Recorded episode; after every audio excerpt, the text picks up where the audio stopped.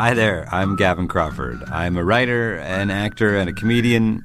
And for the last eight or nine years, I have been navigating life with my mother's increasing dementia. Has it been sad? Yeah. Has it been funny? Also, yeah. That's what my brand new podcast series, Let's Not Be Kidding, is about. It's the true story of my life as a comedian, my mom, and dementia. Let's Not Be Kidding, with me, Gavin Crawford. A new seven part series from CBC Podcasts, available now.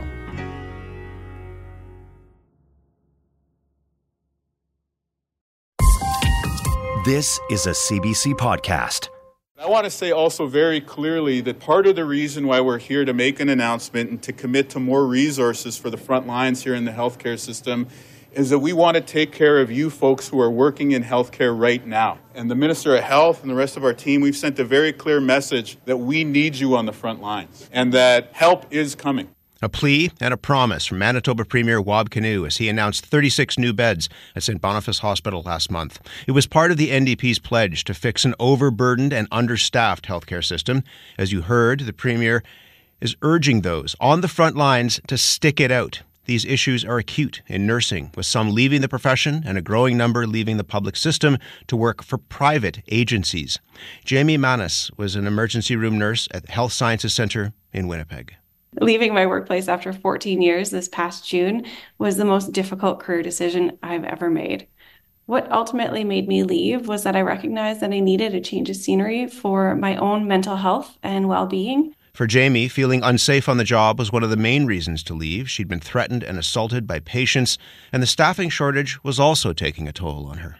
When we are working short, we will often have to pull nurses into the resuscitation room, which leaves one nurse looking after seven to eight patients.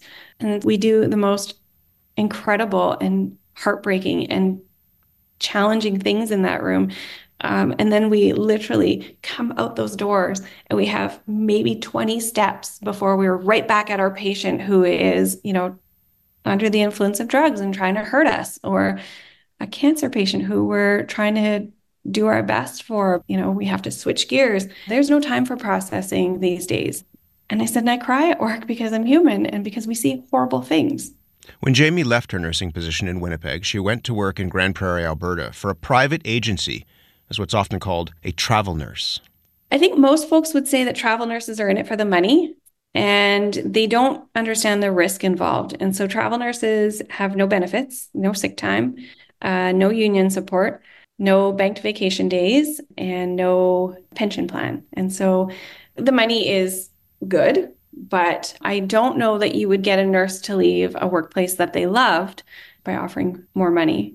It's a, a complex multitude of factors, I think, that pulls people into the private sector. Manitoba spent $60 million on private agency nurses last year, and it's on course to pay more than that this year. Critics say private nurses are driving up the cost of healthcare in Manitoba and right across this country and robbing the public system of resources.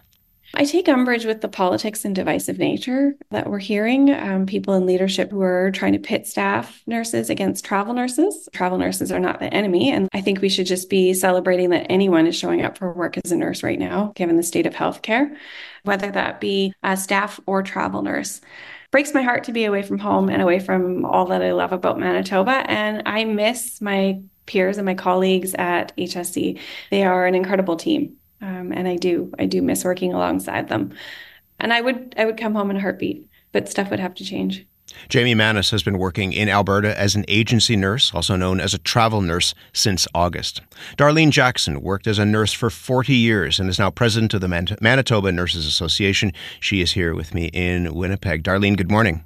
Good morning. What strikes you about Jamie's decision to leave her job in Winnipeg for a private agency in a different province? It's something that I've been hearing from nurses uh, for probably the last five years. Mm. Is that they uh, cannot maintain uh, working in our public healthcare system with the staff shortages. And uh, we know that there's many, many issues with safety in our facilities that we are trying to address.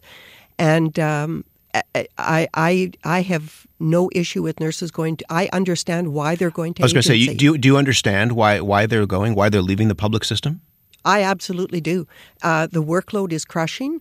Uh, nurses are being mandated to overtime on a daily basis. So go in for eight hours and be there for 16. Some nurses 24 hours. I understand why they're leaving. There's so much more control. I'd read that nurses are getting something like 30 to 40 emails a day offering shifts if you're working in the private system. Absolutely. Absolutely. So there's a huge demand for that. There is a huge demand because we have such a critical nursing shortage right now. And Jamie said that it's not just about money; that it's it's in many ways also about uh, the other parts to this. I mean, I'm sure money is a part of it, but but there's other elements to this as well, including the decreased workload. I I agree, uh, and part of it is you leave a, a, very secure job with, with great benefits and a pension and mm. go to a position that has no benefits, no pension, no no union support.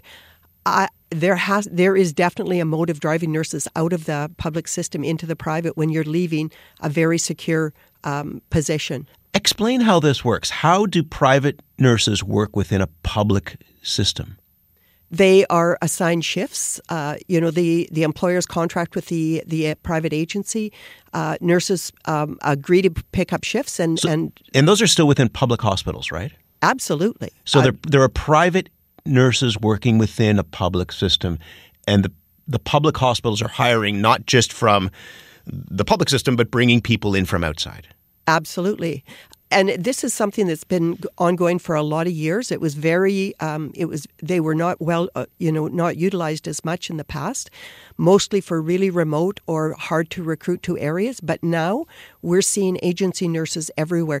Prince Edward Island never had an agency nurse in their province until um, about 18 months ago, and now they are a regular occurrence.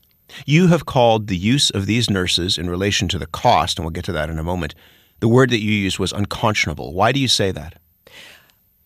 Because I believe the agencies are absolutely um, they are they are utilizing this nursing shortage to make massive profits. So I know for a fact I have a friend who uh, had applied to an agency, got an email offering her $130 an hour uh, to go work in a facility in um, Alberta, and not a, a, rural or remote facility in a city, $130 an hour.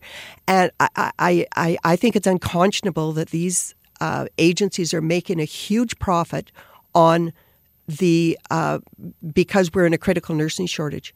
That's still being paid by the public system, right? Absolutely. Those monies are coming right out of the public pocket and out of the public system. And it's, um, I mean, I, I don't know a nurse in the public system that's making $130 an hour. I, I can't even believe that we are uh, that we are continuing to do this. Well, just I guess the last point on, on, on this is why why would the public system be willing to pay that through private agencies, but not pay it directly through the nurses that are going to be working there anyway within the public system? That's a great question, and and you know that's one of one of my issues is pour that money back into the public system, bring those nurses back into the public system, and retain every nurse we have. It's I think it's so important that our public health system is robust and well funded, and it is just I feel as if it's just eroding daily. What does it mean for the patients? If you are one of those patients who, I mean, nurses are the backbone of the system in many ways, um, and, and you have nurses that are, are rotating through because they're as jamie was describing you're working with one patient then you move you know a few steps down you're working with a different patient. What's the impact of that on on those of us who are receiving the care? I think that there's um, a decrease in continuity of care. What does um, that mean? well let's say you work in a long-term care facility and you work a full-time position those residents see you day in and day out. They become very familiar with them. You're very familiar with their their habits and their patterns when you are working as an agency nurse, those you may only work a shift or two uh, in that facility and then move on and never, you know, never go back to that facility. So continuity of care is so important when you are when you are carrying on care day after day. And I, I mean, an example is when my mom was in the hospital. Um, every day I went to see her, there was uh, a different nurse there. And I thought, my goodness, they have a lot of, of casual nurses. They were agency nurses, one shift at a time. So every day I had to go in and orientate them to what my mom's needs were, what her preferences were, how she how she would react to different situations. I felt like I was continuously orientating a nurse to provide care to my mom. What is it going to take? I mean, is this just about money? Is that what it's going to take to keep those nurses within the public system or to, to, to lure them back? Jamie says it's about more than money. It is about more than money. It's about safety in the workplace.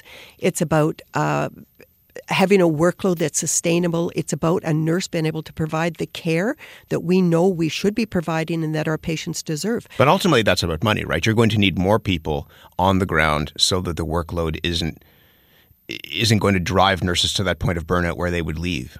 Absolutely. Absolutely. We need to do something to bring nurses back from the agencies into the public system, and we really need to bolster our, our funding to, to um, the public system. What do you say to nurses like Jamie who are deciding to go to private agencies? We speak with nurses all the time, and they one of the things that uniformly they tell us, no matter where they happen to be working, is how exhausted they are. How the last several years in particular have driven them to the point in which they don't know whether they want to stay in this profession. And if they do, something like this might be really attractive. So what do you say to those nurses whose heads might be turned by an option like this?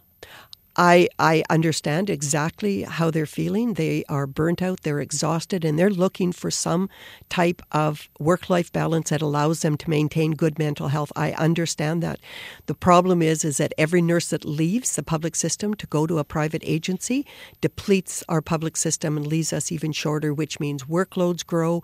It's it is just um, it's a real domino effect, mm. and I believe retention of nurses in the system and bringing those agency nurses back back into our public healthcare system is the only answer. So we're going to speak tomorrow as part of our show tomorrow night here in Winnipeg with the Premier, Wab Kinew. What would you say to him? I need. Uh, we, uh, I I would say to him, we need to look at retention. We need to ensure that nurses have a safe place to work, that nurses have a reasonable workload, and that we need to be providing uh, the mental health supports for them to actually stay in the system long mm. enough to keep us going. Do you think he's listening? I think he's listening. I do. We'll find out. Um, really glad to talk to you about this, Darlene. Thank you very much. Thank you. Darlene Jackson is the president of the Manitoba Nurses Union. Hello, I'm Jess Milton. For 15 years, I produced the Vinyl Cafe with the late, great Stuart McLean. Every week, more than 2 million people tuned in to hear funny, fictional, feel good stories about Dave and his family. We're excited to welcome you back to the warm and welcoming world of the Vinyl Cafe with our new podcast, Backstage at the Vinyl Cafe. Each week, we'll share two hilarious stories by Stuart, and for the first time ever, I'll tell you what it was like behind the scenes. Subscribe for free wherever you get your podcasts. Ivy Bourgeault is a professor at the University of Ottawa, leads the Canadian Health Workforce Network, co author of a 2022 report called Sustaining Nursing in Canada. She's in our Ottawa studio. Ivy, good morning to you. Good morning, Mike. Give us a sense. We heard from Darlene how this is playing out in Manitoba. Give us a sense as to how frequently these travel nurses, agency nurses are being used across the country. Yeah, this is not just a made in Manitoba situation. This is c- happening all across Canada. And um, so there's uh, a frustrated, burnt out workforce. Many of them are leaving, as your uh, first interviewee mentioned. And it is happening in every single province and in territories. Do you understand why they're leaving? Yeah, absolutely. I mean, this is a very um, exhausted, uh, abused and frustrated workforce. And if they don't see light at the end of the tunnel, it's really hard to say to them to stick it out. The Auditor General in Ontario recently described a situation in that province where a Northern Ontario hospital bought property to house this rotating cast of traveling healthcare workers. It was paying for property taxes, internet, furniture, lawn care, snow blowing so that they could get in and out of the house. That cut into the hospital budget. There was another hospital that said it was like running a de facto travel agency for out of town nurses. How did we get to this point where private agencies, in Darlene's language, are bleeding a public resource? Well, these are very sort of downstream solutions. And as you mentioned, a lot of money is being spent. And is this the best place to spend the money? Is this the best way? You know, as Darlene mentioned, I mean, if money was put into retention, which was the one, number one uh, recommendation that came out of our report retaining the nurses that you have, returning nurses that have left the system either to agencies or have left to work someplace else, and then strategically recruit what we called a triple R set of solutions to react to the crisis. But you really do need to have a multi layered plan, and there needs to be a plan because otherwise you're always playing catch up. How much is this costing the taxpayer? Again, when Darlene was saying that people are being offered what close to $150 an hour, and that there are no nurses within the public sector that are being offered that, what's the cost to the taxpayer? Because that money is coming out of, of the public purse, no matter how people are, are working, where people are working. Absolutely. And the public needs to ask is this the best return on my investment? Is the best return for money to go into housing, to go into all of these other services as you described, and not into the care that is being provided to me and other members of the public actually in the front line at the hospitals? So it really is a return on investment question that we now have. The Canadian Federation of Nurses Unions said that private, private agency nurse salaries need to be capped and that agency nurses ultimately have to be phased out. How realistic is that when you hear how reliant some provinces are on the, the, these travel nurses? Well, I think we need a set of strategic targets to shift away from agency nurses. I think a set of stepwise regulations of the agencies and how much they're being used, um, how much uh, how much is being spent actually on the nurses uh, or other um, agency staff, because this isn't just happening in nursing. There are physician assistants and other types of staff that are being um, recruited through these agencies.